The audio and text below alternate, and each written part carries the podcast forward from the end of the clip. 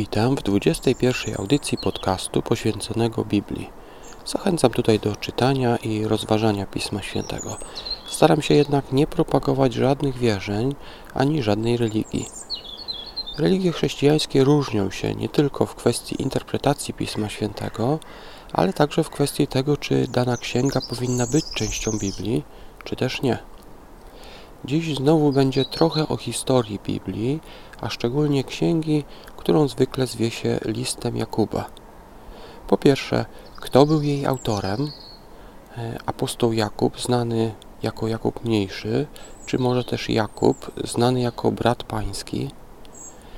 A po drugie, czy należy się jej, tej księdze, czyli temu listowi Jakuba, miejsce w Biblii? Y, teolog protestancki Martin Luther uważał, że nie i określał ten list jako słomiany list, czyli o małej wartości. Zajmijmy się jednak najpierw autorstwem.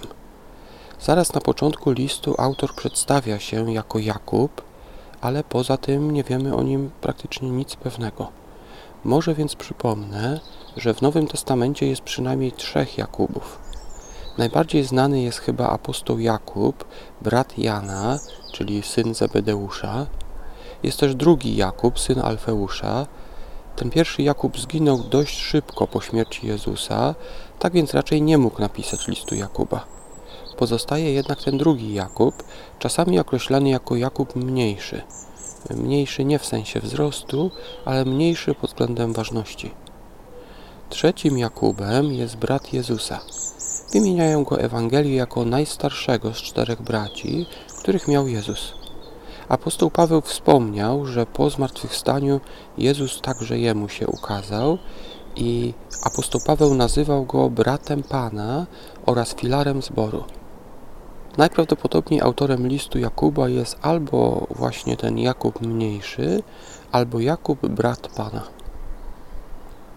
Teraz zajmijmy się kwestią kanoniczności czyli tego, czy jest to księga Pisma Świętego, czy jak uważał Luther, taki słomiany list, który zaprzecza innym księgom.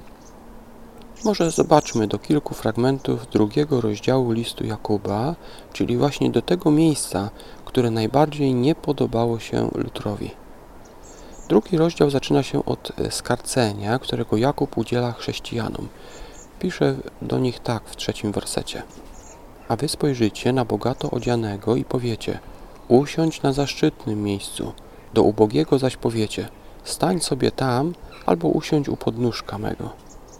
Najwyraźniej więc w pierwszym wieku zdarzało się, że bogate osoby traktowano lepiej niż biedaków.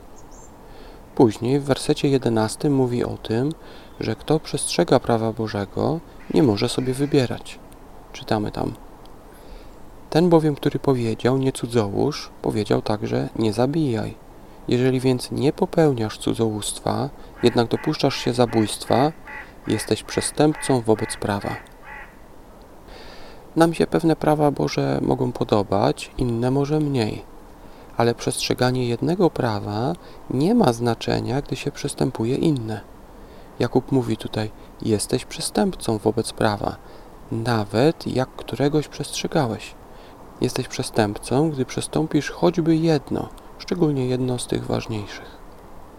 Teraz może przejdźmy właśnie do fragmentu, który nie podobał się Luterowi, który sprawił, że Luter chciał odrzucić list Jakuba. Chodzi o fragment od wersetu 14 do wersetu 26, czyli ponad połowa tego rozdziału. Zaraz na początku Jakub stawia pytanie w wersecie 14. Jaki z tego pożytek, bracia moi, skoro ktoś będzie utrzymywał, że wierzy, a nie będzie spełniał uczynków? Czy sama wiara zdoła go zbawić?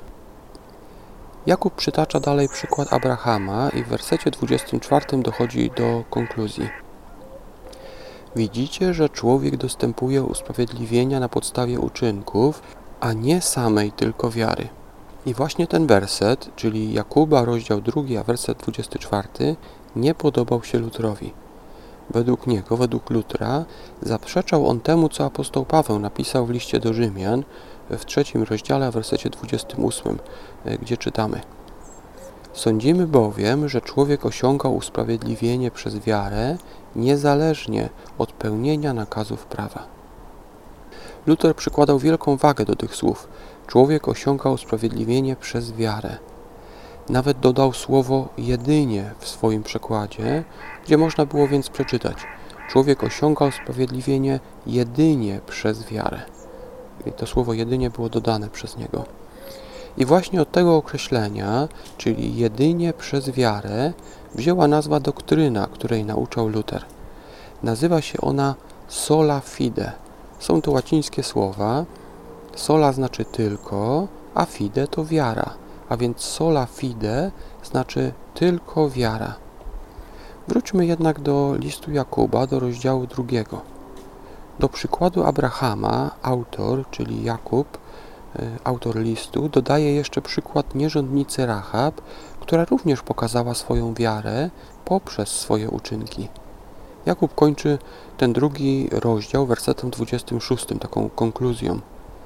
Tak jak ciało bez ducha jest martwe, tak też jest martwa wiara bez uczynków. Zobaczmy, że Jakub nie stwierdza tutaj, że uczynki są ważniejsze od wiary, ale że jedno i drugie jest w pewnym sensie całością. Innymi słowy, wiarę kogoś widać w jego uczynkach. A gdy ktoś tylko twierdzi, że wierzy, a nic nie robi, to raczej wskazuje to na słabość jego wiary albo w ogóle na jej brak. A jakie jest Wasze zdanie w tej sprawie? Jak uważacie, kto jest autorem listu Jakuba? Który z możliwych Jakubów, czy może jeszcze ktoś inny? I ta druga kwestia, yy, może jest bardziej doktrynalna. Jak uważacie, czy Martin Luther miał rację, gdy chciał usunąć list Jakuba z Biblii? I czy można mieć wiarę bez uczynków? Dziękuję Wam za wysłuchanie.